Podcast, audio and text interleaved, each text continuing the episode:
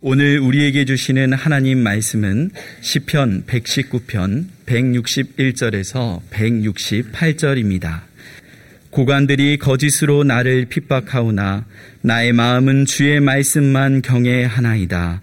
사람이 많은 탈취물을 얻은 것처럼 나는 주의 말씀을 즐거워하나이다. 나는 거짓을 미워하며 싫어하고 주의 율법을 사랑하나이다. 주의 의로운 규례들로 말미암아 내가 하루 일곱 번씩 주를 찬양하나이다. 주의 법을 사랑하는 자에게는 큰 평안이 있으니 그들에게 장애물이 없으리이다. 여호와여 내가 주의 구원을 바라며 주의 계명들을 행하였나이다. 내 영혼이 주의 증거들을 지켜 싸우며 내가 이를 지극히 사랑하나이다. 내가 주의 법도들과 증거들을 싸우니 나의 모든 행위가 주 앞에 있음이니이다. 아멘. 시편 119편 21째 여는 주님의 말씀을 사랑하는 사람이 어떻게 살아가야 하는지 모범적인 삶의 행태를 보여줍니다. 시는 먼저 자신이 어떤 형편에 처해 있는지를 알립니다. 161절입니다. 고관들이 거짓으로 나를 핍박하오나 나의 마음은 주의 말씀만 경외하나이다. 시인은 자신을 핍박하는 사람들이 누구인지를 밝히고 있습니다. 시인이 고관들을 언급한 것은 이번이 처음이 아닙니다. 셋째 연 23절에서 고관들이 자신을 비방한다고 하였습니다. 고관에 해당하는 히브리어 사르는 정치 권력자를 지칭할 때 주로 사용하였습니다. 왕의 대신들을 사르라고 불렀으며 군대 장관을 사르라고 불렀습니다. 그리고 귀족들과 방백들도 사르라고 불렀습니다.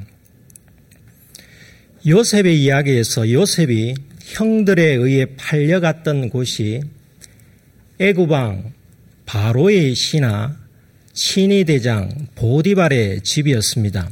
여기서 친위 대장의 대장이 사르를 번역한 말입니다.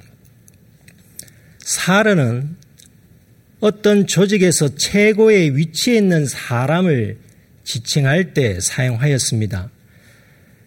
시편 119편 시인은 이런 권력자들로부터 핍박을 받았던 것입니다.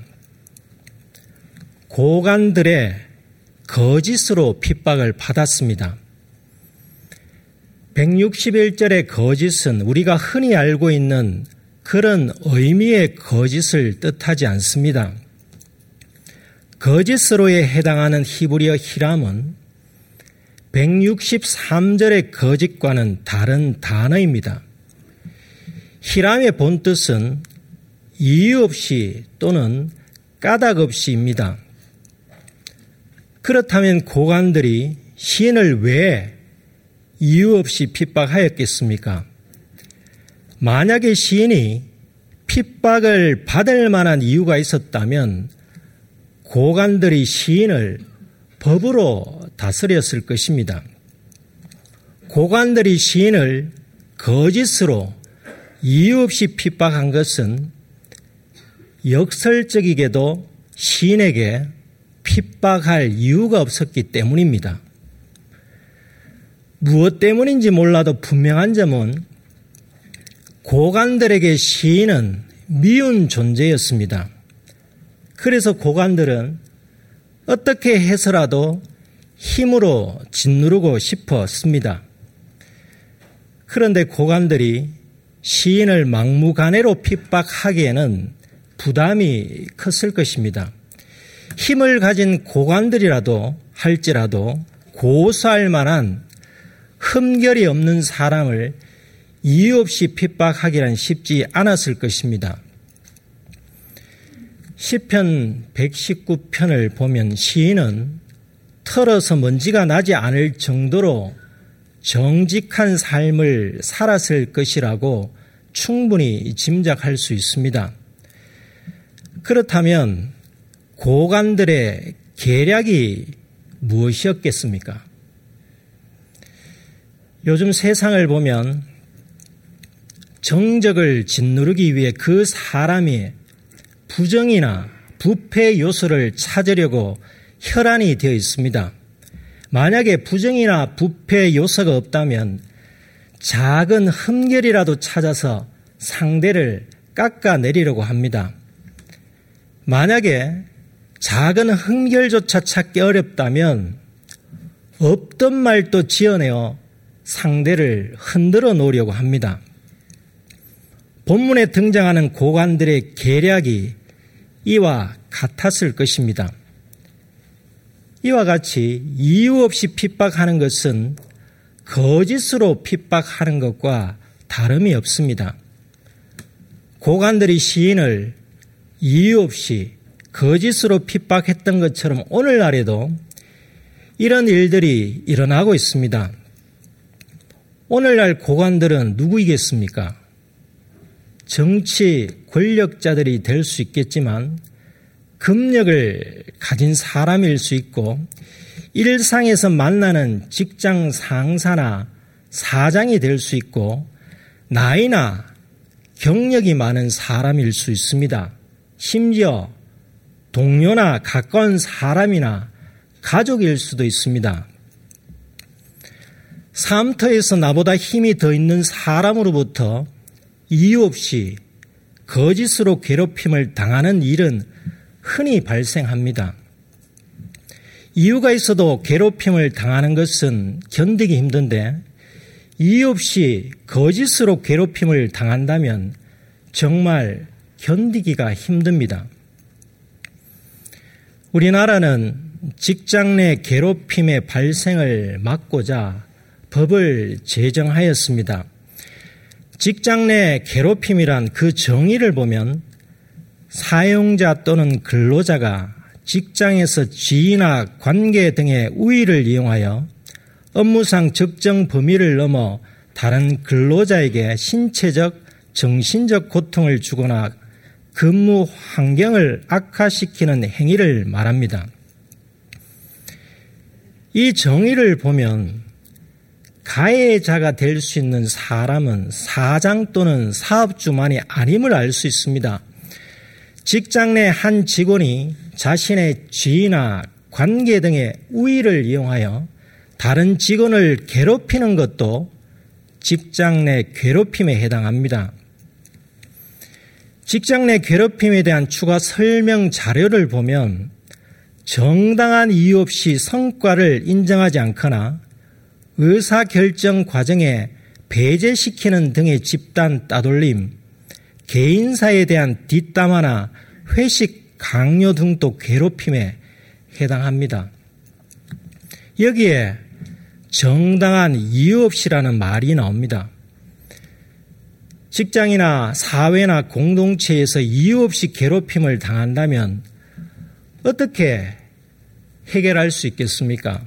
물론 법이 있으니 법률에 명시된 절차대로 문제를 해결할 수 있을 것입니다.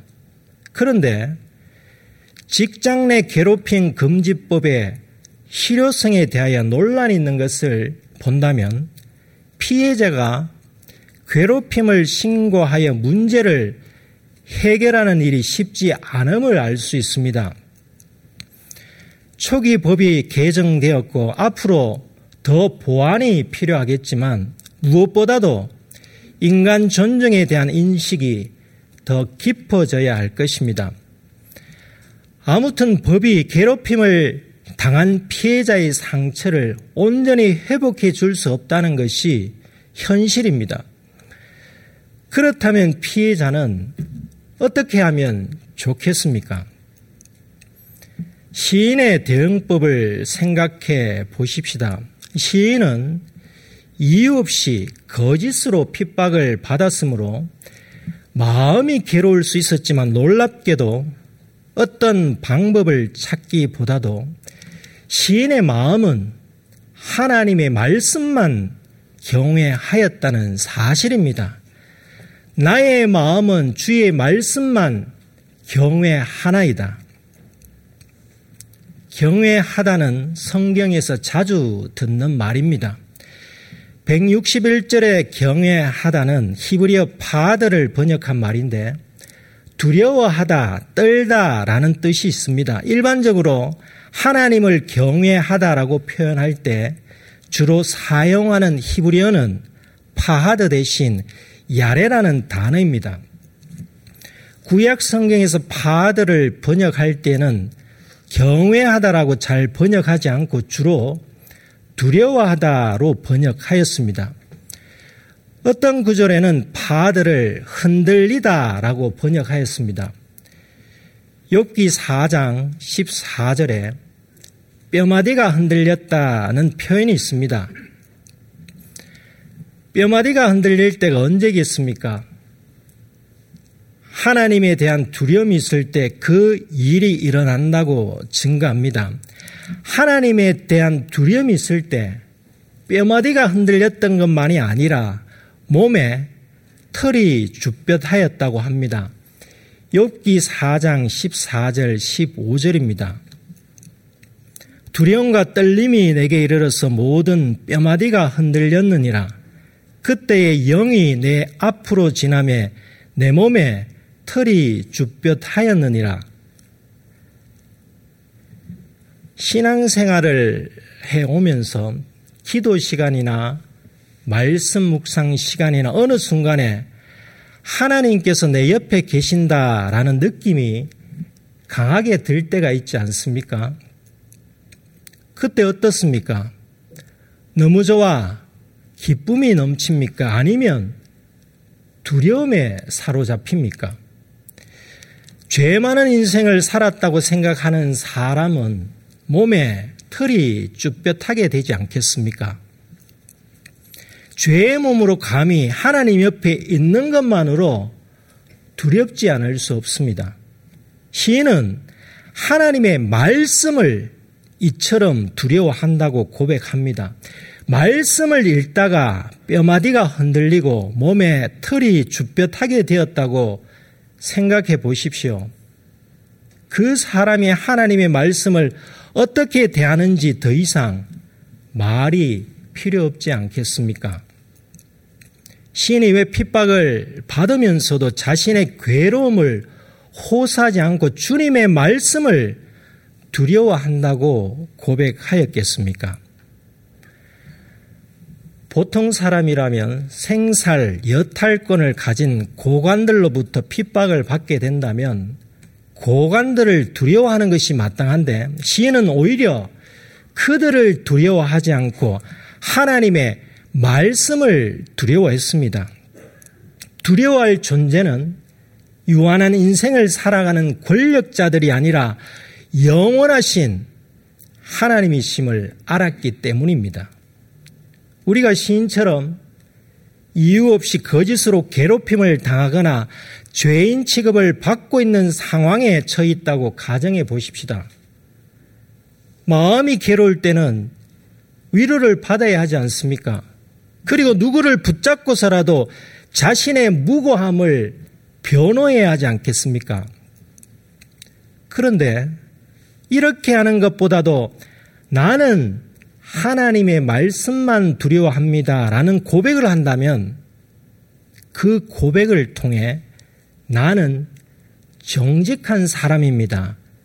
나를 지켜주실 분은 오직 하나님이십니다를 알리는 것이지 않겠습니까? 나의 마음은 주의 말씀만 경외한다는 것은 말씀에 대한 공포심을 갖는다는 것이 아니라 주님의 말씀을 전적으로 신뢰하며 기뻐하는 것과 다르지 않습니다. 162절에서 이를 확인할 수 있습니다.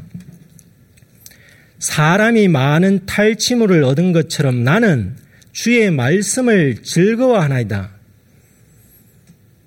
시인이 말씀의 즐거움의 정도를 드러낸 비유입니다. 그런데 다른 좋은 비유도 있는데 왜 하필 탈취물로 인해 누리는 기쁨을 말하였겠습니까? 비유로 하나님의 말씀에 대한 즐거움을 표현한 구절이 앞에 세 번 나옵니다. 14절입니다. 내가 모든 재물을 즐거움 같이 주의 증거들의 도를 즐거워하였나이다. 72절입니다. 주의 입의 법이 내게는 천천 금은보다 좋으니이다. 127절입니다. 그러므로 내가 주의 계명들을 금곧 순금보다 더 사랑하나이다. 모든 재물 천천 금은 순금이라면 그래도 이해할 수 있겠는데 탈취물은 과연 적절한 표현인가라는 생각을 할 수 있습니다. 162절에서 말하는 탈취물은 강도가 강탈한 물건을 뜻하지 않습니다. 여기서 말하는 탈취물은 전리품을 뜻합니다. 탈취물을 얻는다는 것은 전쟁에서 승리한 군사가 전리품을 얻는다는 뜻입니다. 이사야 9장을 보면 평강의 왕으로 오실 메시아에 대한 예언이 있습니다. 그리스도께서 오시면 전에 고통받던 자들에게 흑암이 없어지고 흑암에 행하던 백성이 큰 빛을 보고 사망의 그늘진 땅에 거주하던 자에게 빛이 비친다고 하였습니다. 그때 이 사람들이 얼마나 기쁘겠습니까? 말로 형용할 수 없는 즐거움을 누릴 것이라고 이사야 선지자가 증가하는데 그 즐거움을 이렇게 표현하였습니다. 이사야 9장 3절 하반절입니다. 추수하는 즐거움과 탈취물을 나눌 때 즐거움 같이 그들이 주 앞에서 즐거워하오니 그러니까 탈취물, 즉 전리품을 나눌 때 즐거움이 매우 큰 기쁨임을 알 수 있습니다. 그렇다면 탈취물을 얻을 때의 즐거움을 오늘날 무엇에 비교할 수 있겠습니까? 월급날 누리는 즐거움이겠습니까? 전쟁에서 획득한 전리품은 목숨을 걸고 나가 승리한 후 얻은 물건이기에 그것으로 누리는 기쁨은 일정 기간의 근로소득과는 차원이 다르지 않겠습니까? 그렇다면 투자한 주식이나 채권이나 부동산이 갑작스럽게 올라 큰 이득을 올린 사람의 즐거움에 비교할 수 있겠습니까? 시인의 비유에서 중요한 점은 부를 획득한 방법이 아닙니다. 시인은 당시 사람들이 가장 즐거워할 때 모습을 연상하며 자신은 그러한 즐거움을 하나님의 말씀에서 찾았다는 점입니다. 주변에 또는 뉴스나 SNS를 통해 큰 돈을 벌어 기뻐하는 사람의 소식을 접할 때가 있습니다. 그 사람이 기뻐하는 것처럼 우리는 하나님의 말씀을 기뻐할 수 있겠습니까? 시인처럼 말씀의 즐거움을 누리는 사람이라면 돈벌이를 인생의 목적으로 삼지 않습니다. 많은 부를 획득하려고 머리를 싸매고 살아가는 사람일 리가 없습니다. 돈이 많고 적음에 마음이 흔들리지 않습니다.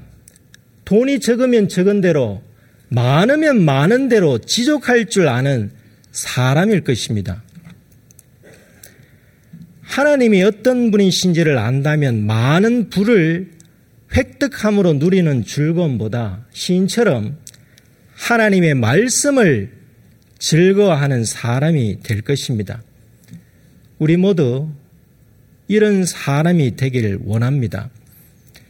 163절은 하나님의 말씀을 경외하고 즐거워하는 시인의 또 다른 하나의 삶의 행태를 보여줍니다.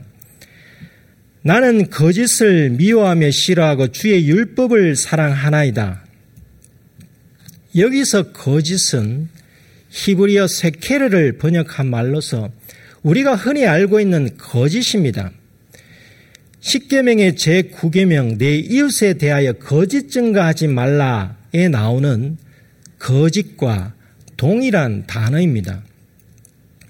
시인이 거짓을 미워하며 싫어하는 이유는 자신이 이유 없이 거짓으로 핍박을 받은 것도 있지만 십계명을 통해 하나님께서 거짓을 미워하며 싫어하심을 알았기 때문입니다. 163절에 미워하다는 원수나 대적들을 향한 미움을 나타내는 표현입니다. 163절에 싫어하다는 미워하다보다 더 강한 의미를 가진 단어입니다. 하나님께서 가정이 여기시는 것이 레이기나 신명기를 포함해 성경에 많이 나옵니다. 하나님께서 가정이 여기시는 것은 종합해 보면 십계명을 어기는 일들입니다. 십계명에는 하나님께서 원하시는 것이 무엇인지, 하나님께서 싫어하시는 것이 무엇인지를 명확히 나타내고 있습니다. 십계명의 제2계명에는 우상을 만들지 말고 그것에 절하지 말고 그것을 섬기지 말라고 합니다. 신명기 7장 26절을 보면 하나님께서 얼마나 우상을 싫어하시는지를 알 수 있습니다. 너는 가정한 것을 내 집에 들이지 말라. 너도 그것과 같이 진멸당할까 하노라. 너는 그것을 멀리하며 심히 미워하라. 그것은 질멸당할 것임이니라. 여기서 가정한 것이 바로 우상을 뜻합니다. 그리고 심히 미워하라가 본문 163절에 싫어하다에 해당하는 히브리어를 두 번 연달아 사용한 것을 번역한 말입니다. 163절에 싫어하다는 몹시 싫어하다라는 뜻으로 다른 말로는 증오하다, 혐오하다입니다. 그러니까 싫어하다는 말은 단지 좋아하다의 반대말 정도가 아니라 증오하거나 혐오할 정도로 몹시 싫어한다는 뜻입니다. 그리고 163절에 싫어하다에 해당하는 히브리어는 미완료 형태로 되어 있어서 한 번에 혐오로 그치는 것이 아니라 과거에 몹시 싫어하였고 지금 또 증오하고 앞으로도 계속해서 혐오하겠다는 뜻입니다. 거짓에 대한 시인의 마음이 바로 이렇습니다. 시인은 거짓을 몹시 싫어하였습니다. 열왕기상 21장에 나봇의 포도원에 관한 이야기가 나옵니다. 당시 북이스라엘의 왕 아합과 왕비 이세벨이 나봇의 포도원을 강탈하였습니다. 아합과 이세벨이 이유 없이 거짓으로 나봇을 핍박한 것입니다. 포도원을 강탈당한 나봇은 강탈당한 것으로만 끝난 것이 아니라 이유 없이 거짓으로 죽임을 당했습니다. 아합과 이세벨은 나봇이 하나님과 왕을 저주하였다라고 거짓 소문을 퍼뜨렸고 그 거짓으로 나봇이 돌에 맞아 죽었습니다. 만약에 나봇이 죽지 않고 포도원만을 강탈당하였다면 그가 살아가면서 아합과 이세벨을 어떻게 생각하였겠습니까? 그들을 증오하며 살았을 것입니다. 아니면 거짓을 증오하며 살았겠습니까?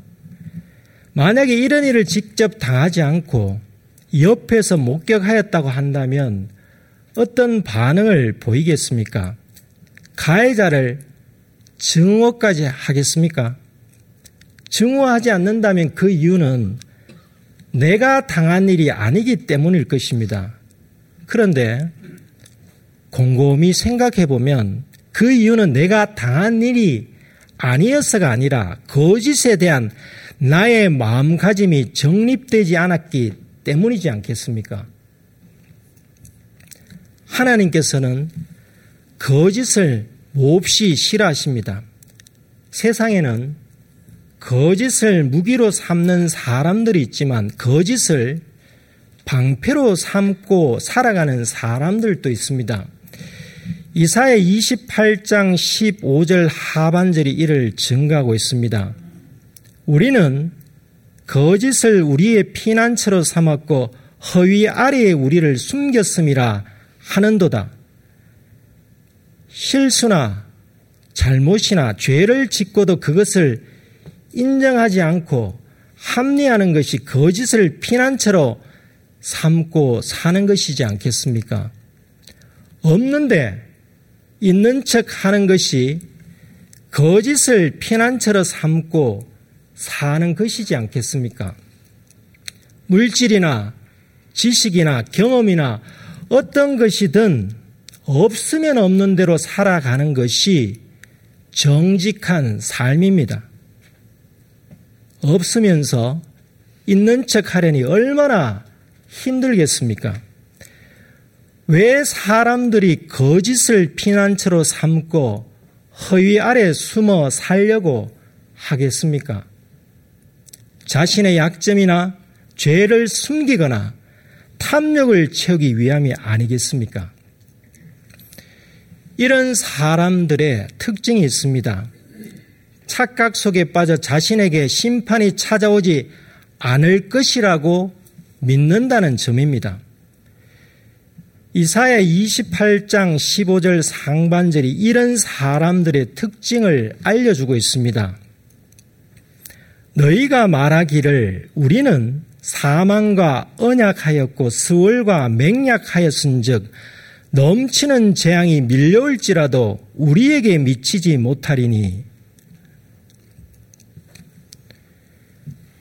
오늘날 전염병이 창궐하고 기상이변이 발생하고 자연의 재해가 발생하여도 나와는 무관하다고 생각하는 사람들이 있지 않습니까? 얼마나 어리석습니까? 우리는 한순간에 우리의 인생이 끝날 수 있다는 사실을 잊지 말아야 합니다. 이사야 28장 17절에서 하나님께서 말씀하십니다. 나는 정의를 측량줄로 삼고 공의를 저울추로 삼으니 우박이 거짓의 피난처를 소탕하며 물이 그 숨는 곳에 넘칠 것인즉 하나님께서는 반드시 거짓의 피난처를 소탕하십니다. 거짓을 피난처로 삼았다면 빨리 거기서 나와야 합니다. 아무리 살기 힘들더라도 아무리 자신의 잘못이나 죄로 인해 위기가 찾아왔다고 할지라도 거짓을 피난처로 삼을 것이 아니라 말씀을 피난처로 삼아야 합니다. 그리고 나는 항상 피해자라는 생각에서 벗어나 보시고 나는 거짓으로 이유 없이 다른 사람을 괴롭히지 않았는지 성찰해 보면 좋겠습니다. 이유 없이 거짓으로 세상이 혼탁해지고 있는 이때에 우리가 주님의 말씀을 경외하며 즐거워하며 사랑한다면 거짓은 나에게서 점점 멀어져 가고 거짓을 미워하며 싫어하게 되고 정직하게 살아감으로 세상을 밝히는 그리스도인으로 살아가게 될 것입니다. 기도하시겠습니다.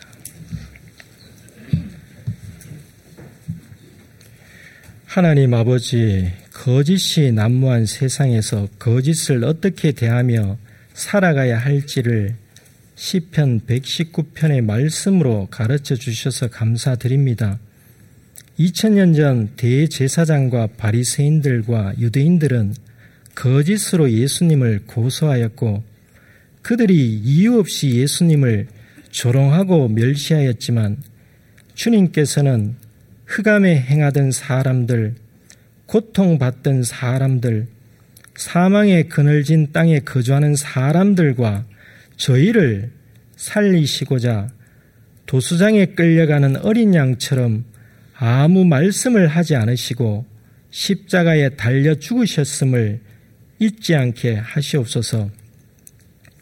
오늘날 이유 없이 거짓으로 괴로움을 당하는 사람에게 복수심이나 증오심보다 하나님의 말씀에 대한 두려워하는 마음을 주시옵고 세상 사람들이 많은 부를 획등함으로 즐거워하는 것보다 더한 즐거움을 말씀으로 누리게 하시옵고 거짓을 피난처로 삼지 않고 말씀을 피난처로 삼아 거짓을 미워하며 싫어하기까지 하나님의 말씀을 사랑하게 하시옵소서. 하나님께서 거짓을 미워하며 싫어하심을 기억하여 말씀 안에서 정직하게 살아감으로 세상을 밝히는 그리스도인이 되고 거짓의 유혹에 빠진 사람의 생명을 건지는 주님의 통로로 살아가게 하시옵소서. 예수님의 이름으로 기도드립니다. 아멘.